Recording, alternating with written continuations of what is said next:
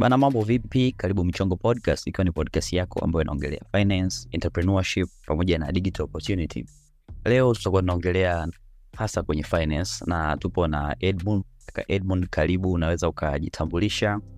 Okay, asante sana, asante sana kwa kunikaribisha kwenye podcast hii, na kwa majina naitwa Edmund Munyagi. Mimi ni personal finance coach na trainer, na vilevile vile ni mkurugenzi uh, mkuu wa kampuni inaitwa LTF Financial Services Limited, na wengi wenu mnaifahamu kama Let's Talk Finance, ambayo ni um, event au tuseme ni platform ambayo imetengenezwa kwa ajili ya kuwasaidia watu kujifunza masuala ya fedha uh, ili waweze kufanya maamuzi sahihi na fedha zao, kwa sababu tumeona watu wengi wanapata changamoto um, kwenye jinsi ya kuifanya fedha yao iweze kuwafanyia kazi. Kwa hiyo um, tunafanya events mbalimbali um, zingine tunazifanya online. Tuna platforms mbalimbali kama WhatsApp groups ambazo zinawasaidia watu kuendelea kupata mafunzo, lakini pia kwenye community ambayo uh, inawasaidia na inawajenga kwenye masuala ya kifedha. Kwa hiyo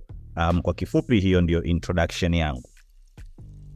Okay, ni vizuri sana. Kwanza ningependa uh, kukushukuru kwa kukubali kuja kwenye interview, lakini sio tu kukushukuru, pia ni kukupa ongera kwa sababu umekuwa ukifanya ukiandaa hizi events muda kidogo, saizi unaendelea kusukuma gurudumu la kuhakikisha elimu ya finance inawafikia watu wengi. Ongera sana kwa kazi hiyo pia. Asante sana na ninashukuru kwa kunikaribisha pia. Mm, Ndio, kwa mwaka wa LTF inafanyika mara ngapi? Um, kwa mwanzoni tulikuwa tumeanza kufanya mara nne kwa mwaka, yani kila kwota, lakini sasa hivi uh, LTF inafanyika mara tatu kwa mwaka. Maana yake ni kwamba tutakuwa tunafanya mwezi wa nne uh, alafu mwezi wa nane siku ya nane nane. Mwezi wa nne ni tarehe kumi na tarehe saba uh, ni Karume Day, alafu mwezi wa nane ni siku ya nane nane na Disemba pia tarehe tisa siku ya Independence Day. Tumekuwa tukitamani sana kufanya hii tarehe kwa sababu inaendana na meseji yetu ya kuelekea kwenye financial independence. Kwa hiyo the next event itafanyika siku ya tarehe tisa Disemba mwaka huu, na hiyo ndo itakuwa event yetu ya mwisho wa mwaka huu, lakini hizo ni zile event kubwa. Uh, yawezekana kukawa kuna um, trainings au events ndogo zinafanyika hapa katikati, lakini zile kubwa ni events tatu kwa mwaka kwa sasa. Okay, sawa. So sisi Michongo Podcast tunaongelea sana kuhusiana na finance, lakini pia tunaongelea ujasiriamali na uh, opportunities zilizopo kwenye ulimwengu wa kidigitali, na hasa target audience yetu ni vijana, kwa sababu elimu kama hizi za finance unakuta watu wanazi, wanazifahamu idha muda umeshaenda, wanakaribia kustafu, ndo wanaanza kufikiria vitu kama hivyo. Kwa ikabidi tuanze initiative ya kuanzisha podcast uh, kusukuma gurudumu la elimu ya finance, ujasiriamali pamoja na fursa za kidijitali. Naam. Um, kwa, kwa kwanzia tungependa kujua kwamba personal finance ni nini? Mm. Okay. swali zuri sana, swali zuri sana. Uh, okay, unaweza ukayachukua maneno maneno hayo mawili alafu uka ukayaelewa and then inaweza ikakupa maana kubwa zaidi. So cha kwanza personal maana yake ni uh, mtu binafsi. Kwao tunaongelea wewe au mimi. Um, na- nadhani umeshawahi kusikia au labda utasikia msemo unasema personal finance is personal. Kwao tunavyoongea uh, personal finance, kwanza tunakuongelea wewe, alafu neno la pili ni finance. Finance maana yake ni fedha, pesa. Kwa hiyo tunaongelea mambo binafsi ya fedha, kwa mambo ya fedha ya mtu mmoja mmoja. Kwa hiyo uh, tunavyo tukienda sasa kwenye ukubwa wake, maana yake ni tabia au uh, vitu mbalimbali ambavyo mtu anavifanya kuhusiana na fedha yake. Kwa hiyo wengi wetu tunafanya shughuli zetu kama ni biashara au ni ajira, and then inatuingizia kipato. Sasa uh, personal finance kwanza inaanzia kwenye hiyo kwamba nipate pesa. Kwa hiyo uh, nimefurahi kwamba nyie mnaongea pia na fursa mbalimbali za kutengeneza uh, kipato. Kwa hiyo tunaanzia hapo kwamba bana, okay, personal finance inahusisha uh, mimi kupata kipato Kwa hiyo kama kuna vijana ambao kwa sasa hivi hawana kipato, then personal finance inaanzia hapo, and then inaenda sasa kwenye kile kipato kikishakuja, ni maamuzi gani, ni maamuzi gani, ni vitu gani mtu anavifanya ili kuhakikisha ile pesa inaenda kweli kumsaidia kwenye, kwenye maisha yake. Kwa hiyo hapo tunaongelea maamuzi ya uh, uwekezaji, maamuzi ya akiba, uh, maamuzi yote yale yanayoendana na, na, na fedha na yanaweza yakaenda deep mpaka uh, jinsi unavyochagua marafiki, jinsi unavyochagua partners, zote hizo zinaweza zikaingia kwenye, kwenye personal finance. Kwa hiyo nikiweza kuelezea personal finance naweza nikasema hivi. Uh, okay, sawa. Uh, pia ni vitu gani uh, ni muhimu sana kujua kwenye personal finance kwamba mtu anapota, anaposikia kwa mara ya kwanza kwamba kama ulivyoelezea maana yake, ni vitu gani ni muhimu zaidi, zaidi kujua? Okay, so um, mi nachoweza kusema kwenye personal finance, cha kwanza kabisa uh, na hapa naongelea mtu ambaye anataka kupata um, au kugrow kifedha, kukua kifedha. Kwanza kabisa lazima ajue uh, fedha yake inaenda wapi, kwa sababu watu wengi wanapata changamoto ya, ya kifedha kwa sababu kwanza hawajui fedha yake, fedha yake au fedha zao zinaenda wapi, kwamba anapata kipato anatumia, inaisha, anasubiri kingine, akitoshi anakopa, alafu maisha yana, yanaendelea. So cha kwanza kabisa lazima ajue uh, pesa yake inaenda wapi. Akijua pesa yake inaenda wapi, then atajua uh, atajua ni wapi anaweza kupunguza, kwa sababu unaweza ukakuta kuna matumizi ambayo mtu anayafanya ambayo sio ya, ya msingi. Kwa hiyo kwa kujua fedha inaenda wapi, inaweza ikamsaidia yeye kupunguza um, yale matumizi ambayo sio ya msingi.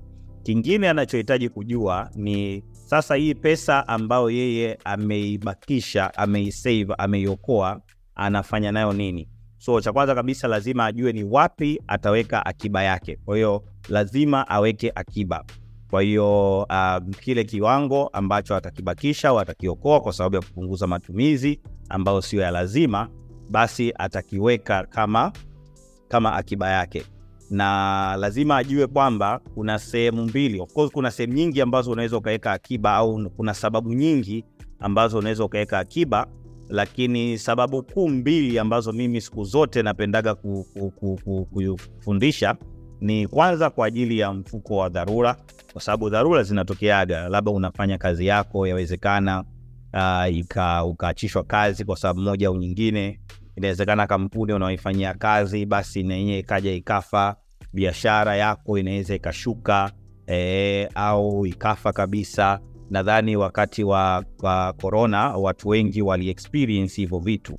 Kwa hiyo ni muhimu kuwa na mfuko wa dharura ambao unaweza ukakusaidia kwenye nyakati kama hizo lakini vilevile vile kuna vitu vingine kwenye maisha yako vinaweza vikaenda uh, bila wewe kutegemea. Kama una usafiri wako unaweza ukapata breakdown ambayo si ile routine service ambayo unafanya.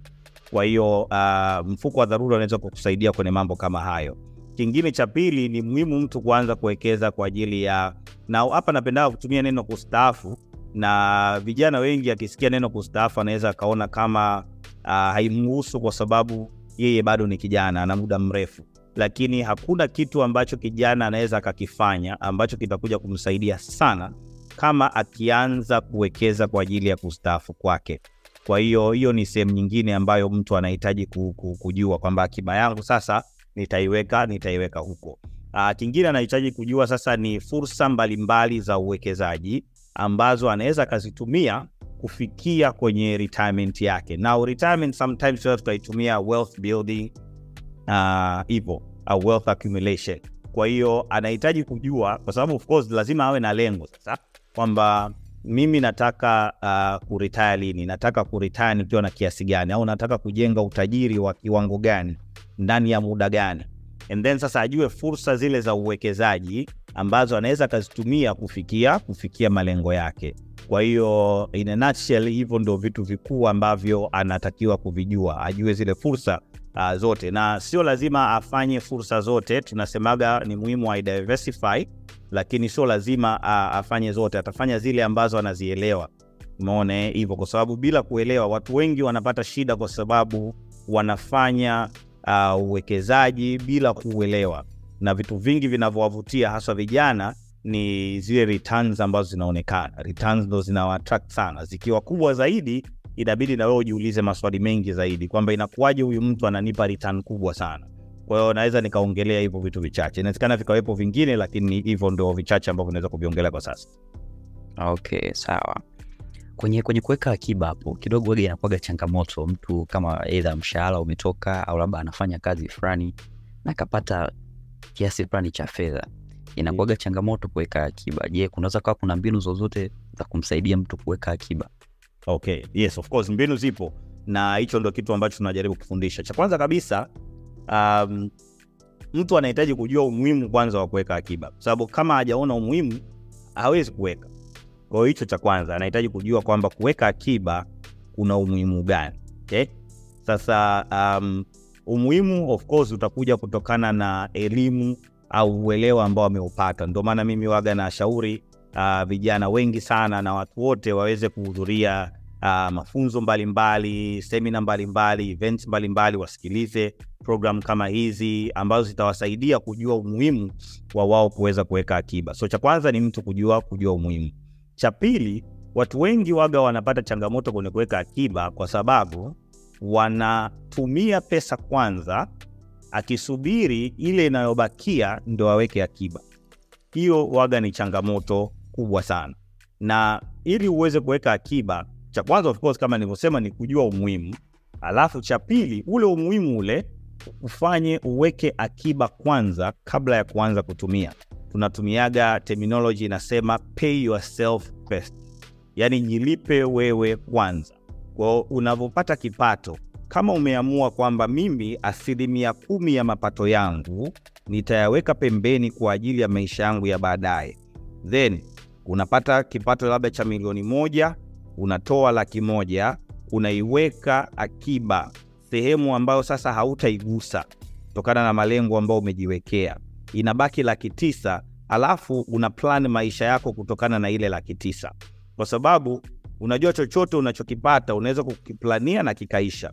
Leo unapata milioni moja, kesho umeongezewa au kipato kimeongezeka, umeenda kwenye milioni mbili, maisha yako utayapanga kwenye milioni mbili, utajikuta unahama nyumba, sehemu unaokula unabadilisha, unaweza ukabadilisha usafiri unaotumia, unaweza ukabadilisha marafiki, uh, unaweza ukabadilisha hata mpenzi fedha ina mambo na mambo mengi sana, umeona hivyo. Lakini ukishakuwa na uelewa na ukawa na discipline umeijenga, then inakuwa rahisi, na ni rahisi zaidi kujenga discipline na fedha ndogo kuliko fedha kubwa.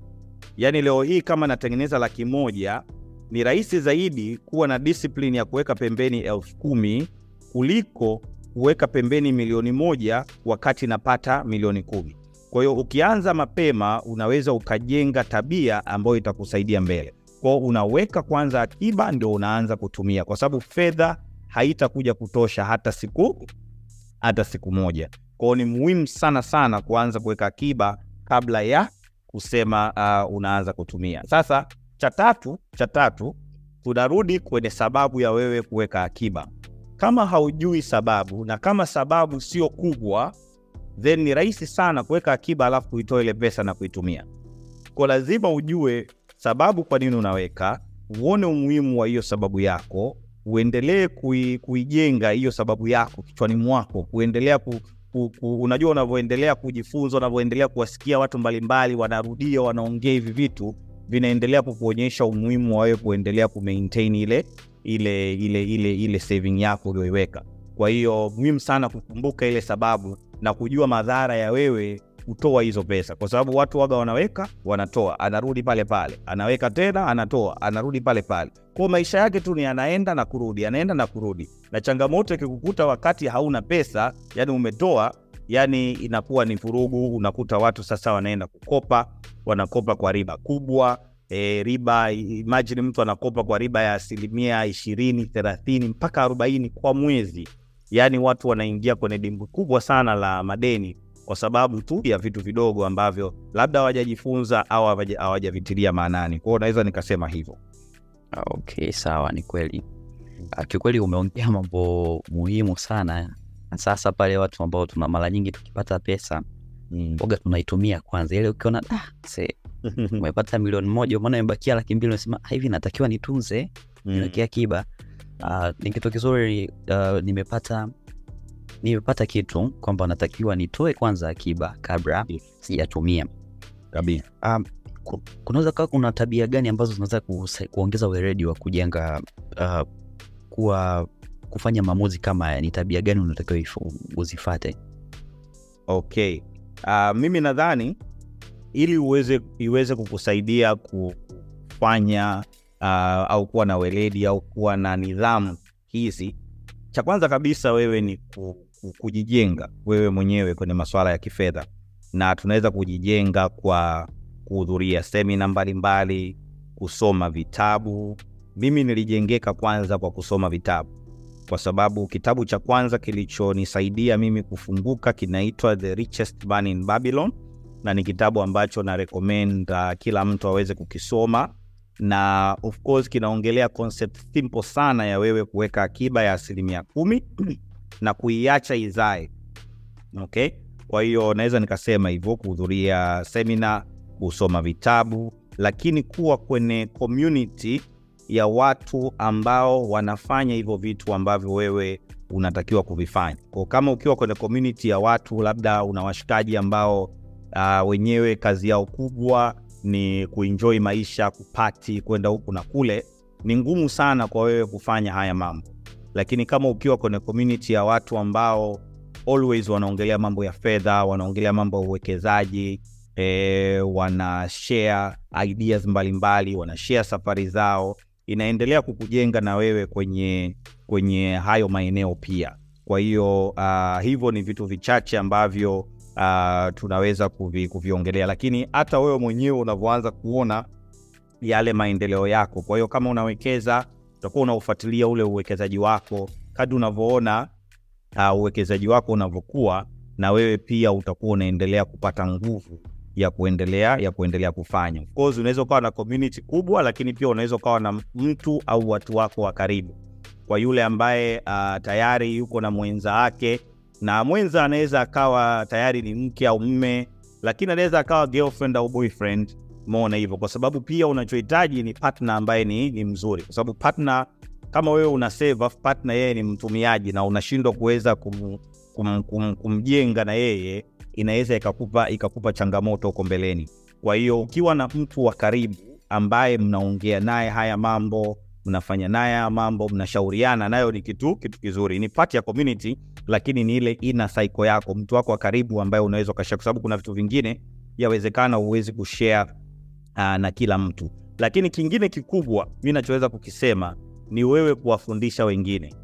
Yaani mimi kama kuna kitu ambacho kinanisaidia sana kwenye haya mambo ni vile nilivyoamua uh, kuwafundisha watu wengine, kwa sababu kabla hujafundisha lazima ujifunze, na wakati unafundisha na wewe unaendelea kujifunza.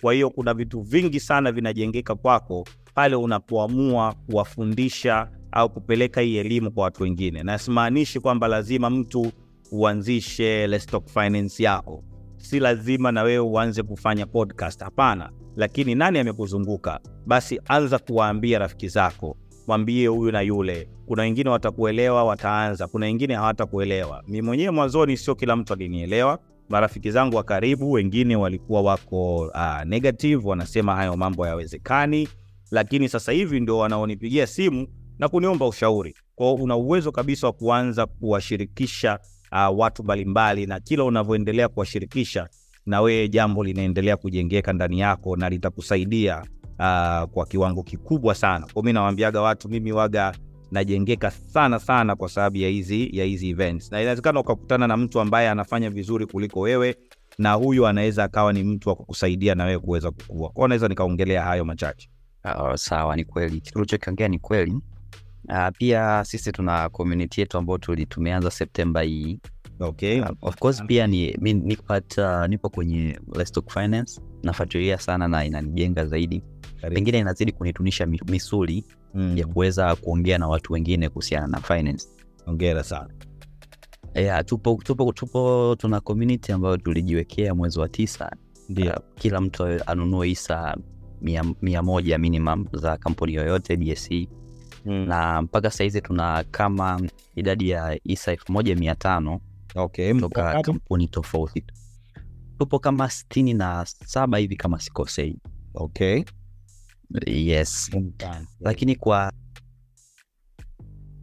kwa dakika mbili kabla hatujaenda kwenye mapumziko hapo ulichokiongea ni kweli.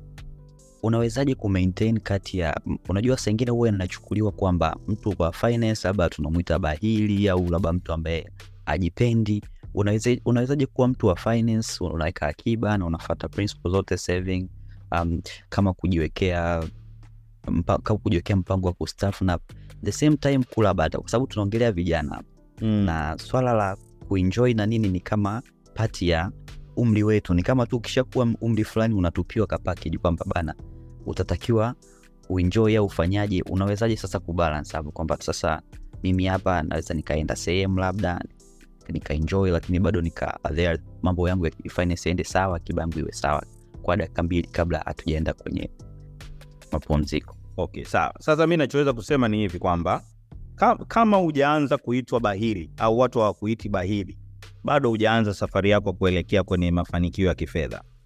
Yaani lazima uitwe bahili na someone. yawezekana ukaitwa na mtu wa karibu, inawezekana akawa even ni mke, mme, boyfriend, girlfriend, kaka, dada, mama, yani marafiki wa karibu. Yani lazima wakuite bahili kwa sababu walishakuzoea, labda una behave kwa namna moja. Sasa unavyobadilika kidogo inakuwa changamoto. Nakumbuka kwamba siku zote unavyotaka kubadilika, unajua asilimia kubwa sana ya watu uh, inasemekana labda asilimia tisini na tano ya watu hawatafikia mafanikio ya kifedha. Kwa hiyo ukiwa kwenye kundi la watu mia, kuna watu watano tu ambao wana, watafikia uhuru wa kifedha. Kwa hiyo sasa unavyoamua kubadilika katika kundi la watu mia, kuna watu tisini na tano watajaribu kuvuta nyuma. Hawa ndio wale watu ambao watakuita bahili, wataongea maneno ambayo kidogo yanaweza kakudiscourage. Mi nikwambie, maisha ni ya kwako, haijalishi watu wengine wanachokisema. Hiyo haihusiani na maisha yako hata kidogo. Waache waseme, wewe utaendelea tu. Mimi nakumbuka hata mke wangu kabla sijamuoa alikuwa ananiona kama ni, ni baili fulani, alikuja kuniambia baadaye alikuja kuniambia baadaye, lakini hiyo ndo imefanya Lestock Finance ikazaliwa, si ndio? Nisingekuwa ndio Lestock Finance isingekuwepo. Na Lestock Finance imesaidia watu wangapi? Imesaidia watu wengi. Sawa, eh? Sasa kijana anawezaje kuenjoy? Kumbuka wanasemaga you only live once, sio YOLO. yeah, yolo Sasa cha- changamoto waga tunai tunaiovadu kidogo nadhani ni muda. Okay, sawa. Tutarudi tena. Tumeshia kwenye ubahili na kuambiwa kwamba ni mabahili unapokuwa unataka kwenda kwenye mafanikio yako sasa ya kifedha. Na kama tulivyosema hii ni personal finance ambayo inahusisha wewe binafsi. Ndio. Yeah, so nikiendelea kuanzia hapo nilipoishia, nasema nilisema yes, yani uh, wala usiwe na shaka ukiona watu wanakuona wewe ni bahili, kwa sababu ni, ni, ni process, ni process. Baadaye watakuja kukuelewa kwa nini uh, ulikuwa hivyo, na nikasema ndio Lestock Finance ilizaliwa hapo hapo, ingawa hata mke wangu mara ya kwanza alikuwa ananiona kama ni, ni bahili sababu tulikuwa tukienda kula naanza kuangalia bei na nini hivyo, yani akawa naona huyu jamaa huyu uh, ni bahili, wakati mimi nilikuwa najitafuta, nilikuwa najijenga mimi mwenyewe, na kwenye kujijenga kukasaidia na watu wengine kuweza kujengeka kupitia Lestock Finance na, na nini. Sawa eh? Yes, kwa hiyo hicho hicho ndo kitu cha, cha muhimu, lakini kingine uh, nilichokisema ni sasa uh, lazima tuishi pia. Unajua tukisema tuna save maana yake sio kwamba sasa mimi ni, ni nisiishi kwa sababu hatujui tunapewa miaka mingapi hatujui tutaishi mpaka umri gani kwa hiyo uh, wakati tunafundisha masuala ya finance waga tunaongelea budgeting. Kwenye budgeting katika mapato yako asilimia ishirini maximum asilimia ishirini ya mapato yako yanaweza yakaenda kwenye vitu ambavyo wewe unavipenda. Kwa kama unatengeneza milioni moja unaweza ukatoa ka- okay, labda niongelee kabisa budgeting in full. Kama unatengeneza milioni moja, asilimia kumi inabidi irudi kwa Mungu kutokana na imani yako, alafu um, asilimia ishirini inaenda kwenye akiba Sasa hii inaweza ikaenda kwenye kuweka kwenye mfuko wako wa dharura, lakini pia inaweza ikaenda kwenye kuweka kwa ajili ya kustaafu kwako. Okay, hiyo asilimia ishirini hapo tunakuwa tumeweka pembeni hiyo asilimia thelathini, inabaki asilimia sabini. Katika ile asilimia sabini, asilimia hamsini itaenda kwa mahitaji yako yale ya msingi. Okay, kama unalipa kodi uh, basi itaenda kwenye kodi uh, usafiri, chakula, yani vile vitu ambavyo vinafanya ma maisha yako yaende. Sasa swali ni kwamba chakula ni mahitaji, ni la msingi, lakini je, kula baga, kula pizza, je, hicho ni ni hitaji la msingi? Kiukweli hapana. Mone, hapana. Kwa hiyo ni tukiongelea chakula, tunaongelea chakula kile ambacho kitakufanya ushibe na kukupa uh, at least uh, nutrition kidogo, lakini kadri unavyoendelea utaendelea kuimprove. Alafu asilimia ishirini sasa inayobakia unaweza sasa ndo ukaitumia kwa ajili ya matamanio yako. Kwa hapa ndio bata linakuja hapa kwenye hii asilimia ishirini. Cha ni kwamba asilimia ishirini ni maximum, usizidishe, ni maximum ila kwa mtu ambaye anataka kufikia malengo yake mapema anaweza akaipunguza. Mi naomba niwaambie vijana, kuna option mbili. Moja, uh, ujana wako fully na kidogo kidogo, lakini kwa sababu mapato bado hayatakuwa makubwa sana. Kadri unavyoendelea kukua, mapato labda ndo yataongezeka huko mbele, kwa uenjoy kwa kufanya vitu vidogo vidogo maisha yako yote, na basi baki hivyo, ufikie kustaafu ukiwa na umri mkubwa au jibane kidogo uenjoy kidogo, lakini ustaafu mapema wakati pesa ipo nyingi, bado una energy, unaweza kuenjoy vile vitu ambavyo unavipenda.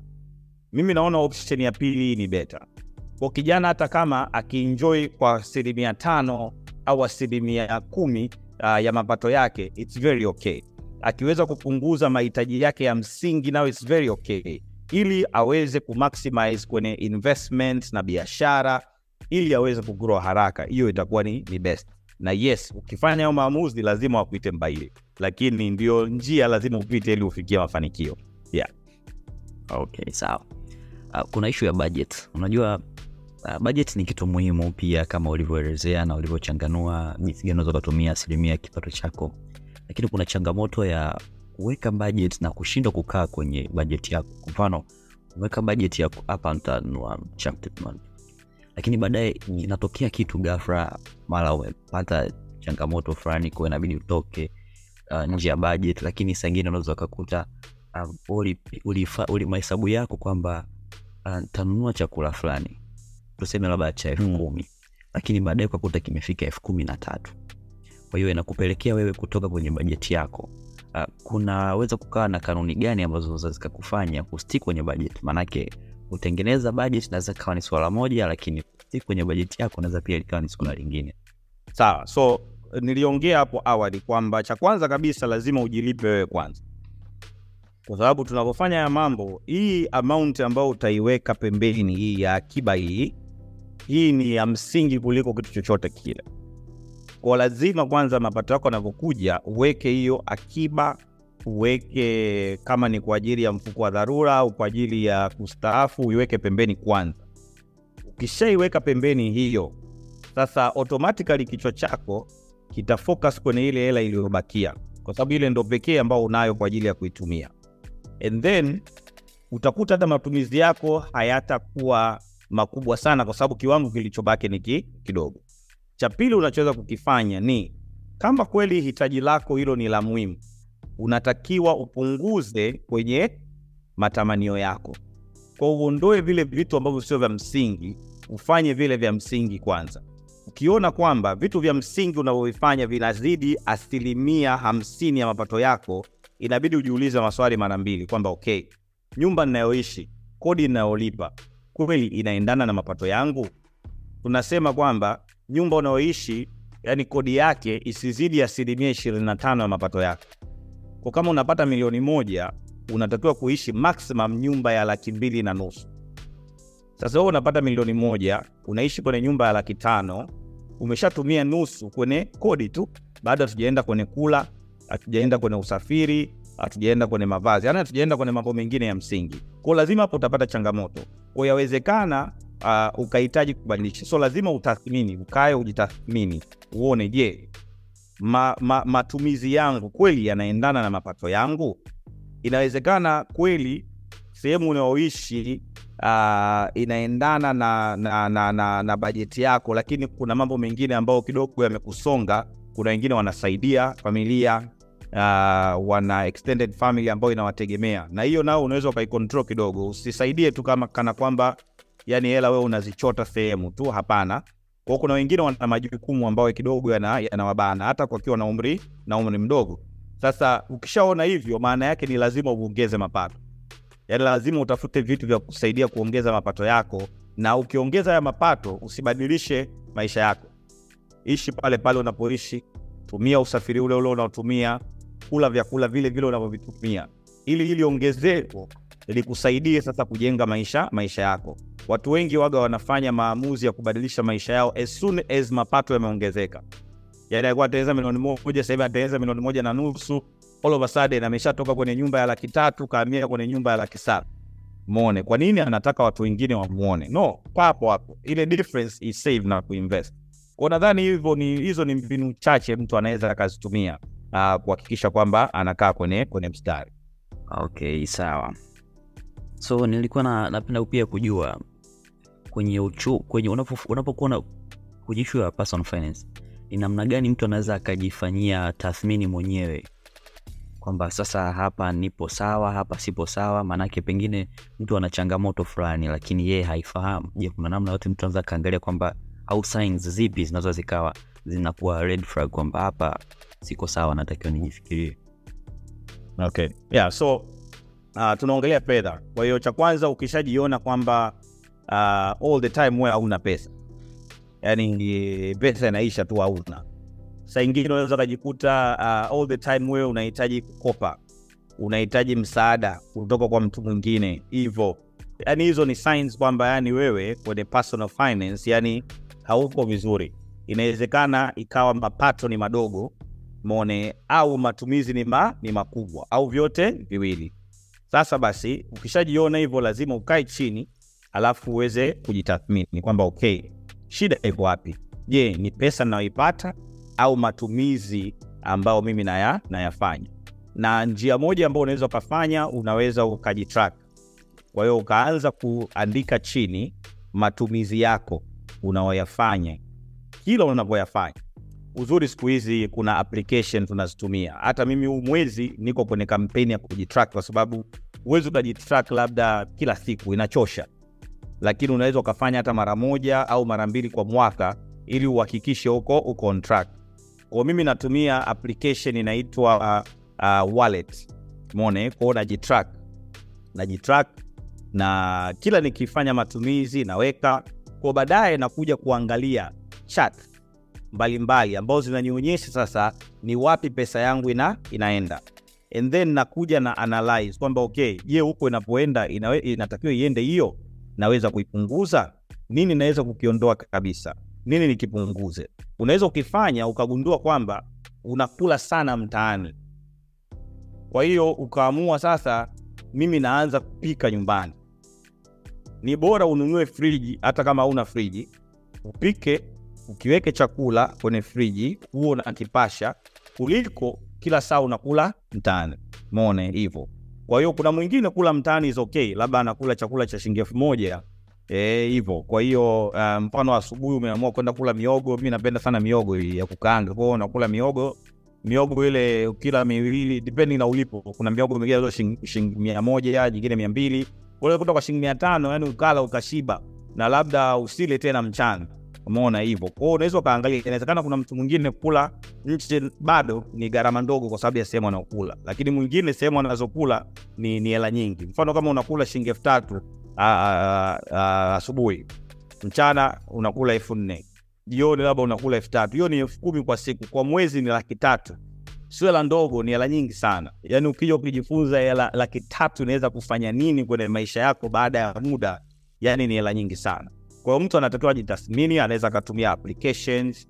Uh, mi nashauri application kwa sababu zitakusaidia kuweza ku, ku, ku, kuarrange uh, mambo yenyewe automatically kuliko kuandika kwenye karatasi. Lakini track alafu kishaji track angalia ni wapi unaweza kupunguza. Lakini ukishajiona tu kwamba bwana kila siku hauna hela kila siku unahitaji msaada una madeni madeni yenyewe ulipi riba zinazidi kuongezeka.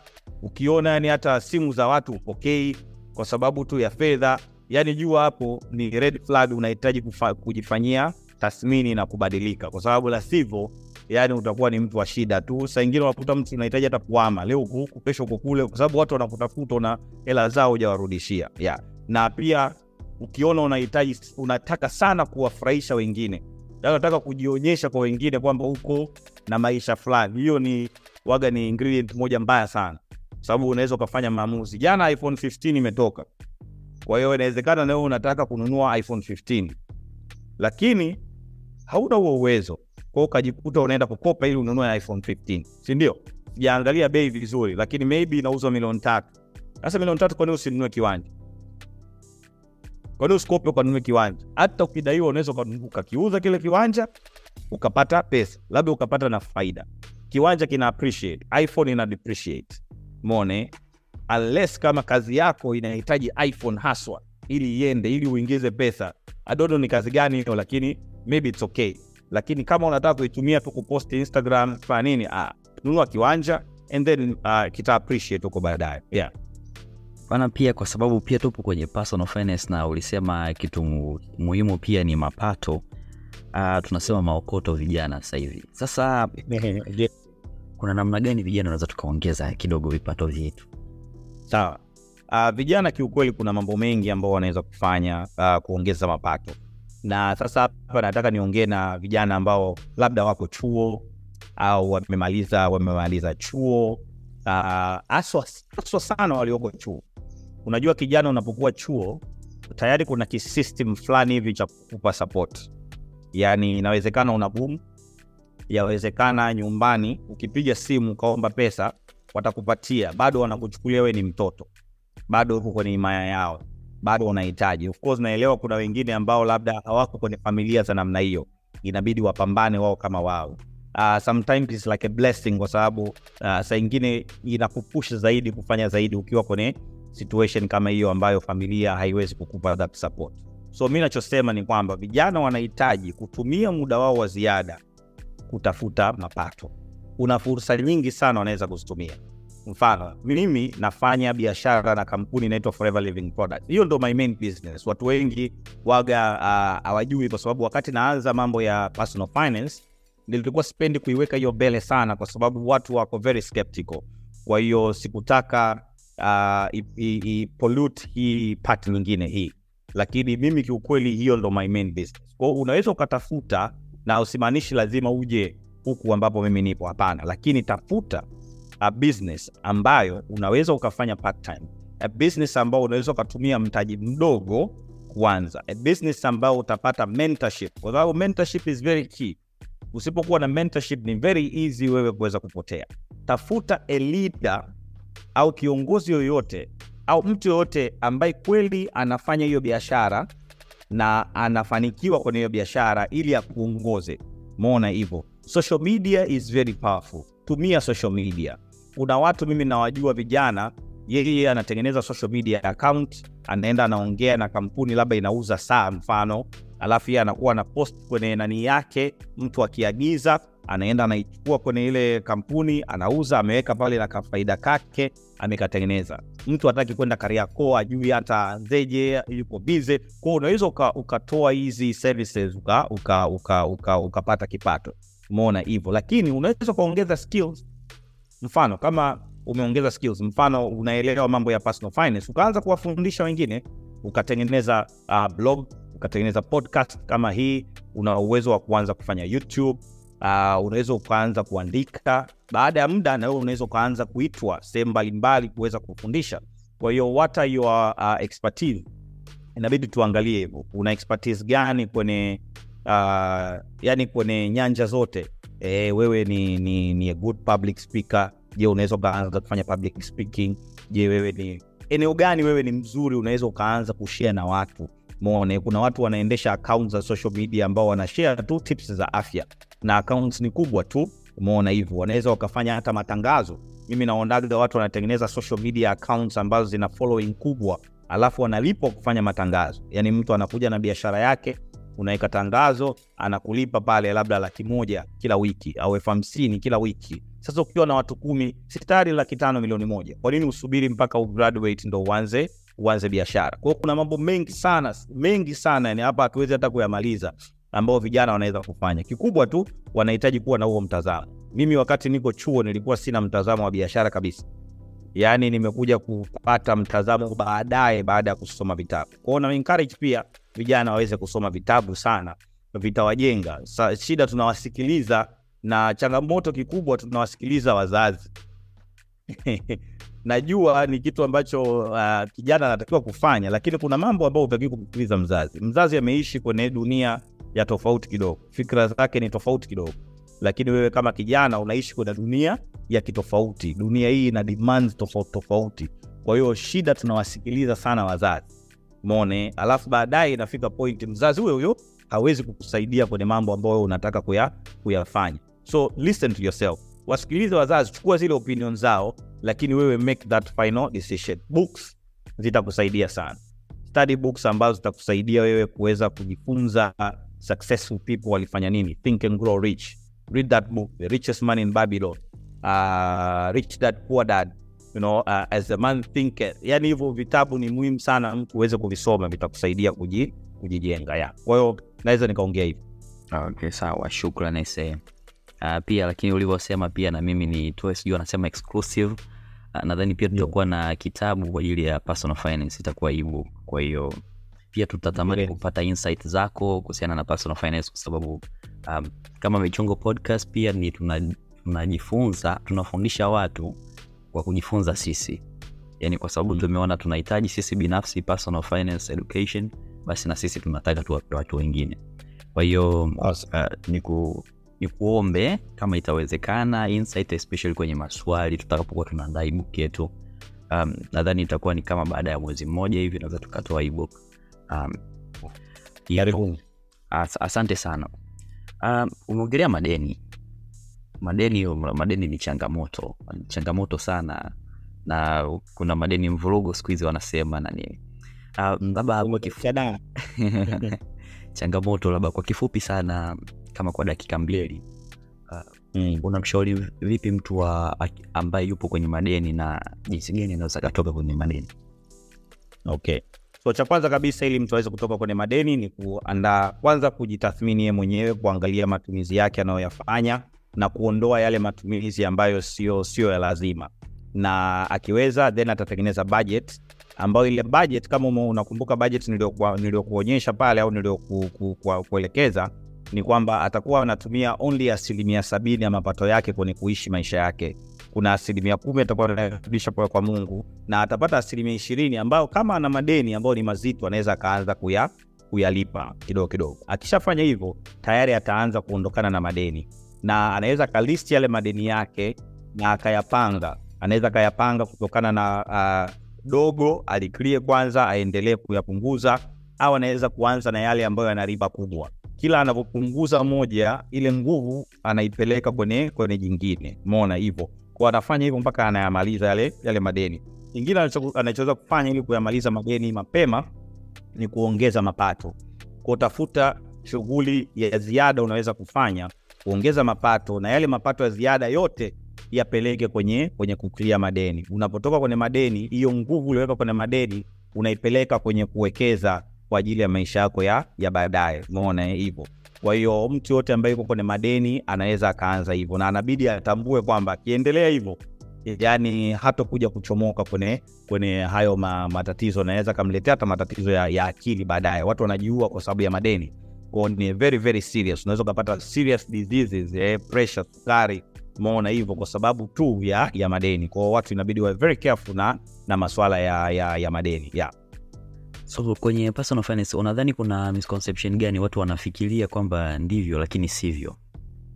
Uh, okay, so moja uli- uliongelea kwanza um, hapo katikati ulisema kwamba labda watu wanaona kama mtu akiwa ana ana nidhamu ya fedha basi aishi, tunamwita bahili. Kwa watu wanaonaga hivyo, lakini sio hivyo. Uh, ukweli ni kwamba mtu anavyokuwa anaanza safari yake ya kuelekea kwenye mafanikio ya kifedha anapata joy yeye kama yeye kuona kuna kitu kina kinakuwa. Watu wengine misconception kubwa ambayo tunayo kwenye personal finance, haswa kwenye uwekezaji, tunaonaga uwekezaji kama unaleta mapato madogo ukilinganisha na biashara. Sasa inabidi watu watofautishe hivi vitu viwili. Tunavyosema uwekeza, kama unaona kwenye budget, sijakwambia uweke hela yote unayoipata. Ni kweli biashara inaweza kakuletea pesa nyingi, lakini pia biashara inaweza kakufirisi, biashara inaweza ikafa. Kwa uwekezaji ni kama safety net, unakusaidia pale ambapo uh, mambo yanakuwa hayaendi. Watu wengine wana misconception kwamba baadhi ya uwekezaji sio kwa ajili yao. Mfano, ukiambiwa hisa, anaona kama hisa sio kwa ajili yake, anahitaji kuwa ana pesa nyingi sana ili aweze kuwekeza kwenye, kwenye hisa. Vilevile wanaonaga kama akiwekeza hela kidogo haina mantiki kubwa kama akiwekeza pesa nyingi, kwa anasubiri awe na nyingi ili ndo aanze kuwe- kuwekeza. Lakini ukweli ni kwamba ile pesa ndogo unavyoanza kuiwekeza au personal finance actually ni more of a mindset kuliko anything else. It's not about money, sio kuhusiana na pesa, ni mtazamo. Kwao unavyoanza kuweka hata kidogo kidogo, unaanza kujenga mtazamo, mone hivo hivyo, na ule mtazamo utakusaidia kufikia sehemu kubwa. Na ya mwisho ambayo naweza nikaishare ni mara nyingi watu wana especially vijana wanaona kwamba unahitaji muda mrefu sana ili kufanikiwa kwenye uwekezaji. Ko wanatafuta vitu ambavyo vinaweza kuwafanikisha haraka haraka, lakini hakuna mtu yoyote ambaye ameweza kufikia mafanikio makubwa sana ya kifedha bila kuwa na muda wa kutosha. Mfano, Warren Buffett ni one of the people ambao tunamsoma tunamsikiliza sana kwenye masuala ya uwekezaji, but the guy akuwa bilionea, nadhani amekuwa bilionea in his 50 mone okay, so now he's in his 90s mone. Kwa alianza kidogo kidogo, aka allow ile compound interest iweze kukiki mone. Kwa hiyo watu waondoe wa, wa, wa, wa, ile fikra ya kwamba bana, okay, mafanikio yanahitaji kuja haraka haraka. Hatumaanishi uende too slow, lakini pia ujue tu mafanikio yanahitaji kujengwa kidogo kidogo, haswa kwenye mambo ya kifedha. Na ukiwa na hizi uh, uh, conceptions ambazo ziko sahihi, pia itakusaidia kutofanya maamuzi ambayo yanakuja kukuaffect baadaye. Yeah, huo unaweza nikaongea hivi.